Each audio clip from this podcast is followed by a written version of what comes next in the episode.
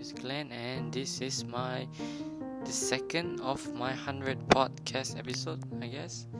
And yeah, like I mentioned previously, I wanted to create hundred podcast episode as part of the Roberto Blake's hundred shitty video challenge. And since I wasn't, I don't think I can commit to 100 videos yet. I'll just probably stick to 100 uh, podcast episode. And yeah, so here we are. And today I would, I'm just feeling like talking about uh, what was that? Time and actually how we use them because a lot of people actually like even myself included we lose time at a very surprising rate which like an hour could just go by without us even noticing it.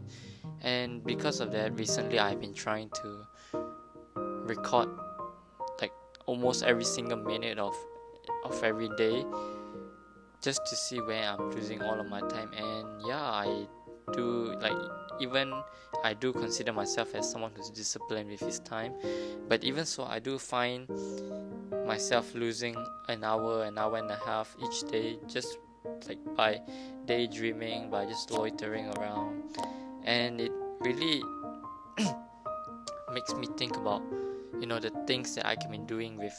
Of course, there are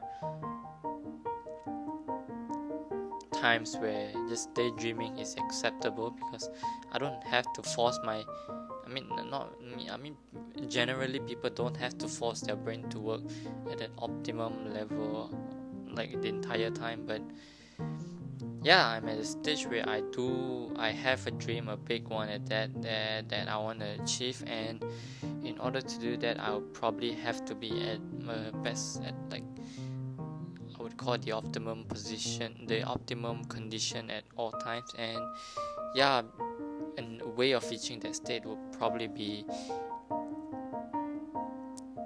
finding ways to reduce the amount of time wasted i guess in a way is way so yeah the biggest takeaway i probably could get was like you know, be aware about the times that the time like every single that passed by so that you don't waste any of them if that makes any sense. Anyway thank you guys for listening uh, i guess i'll see you guys tomorrow. Bye guys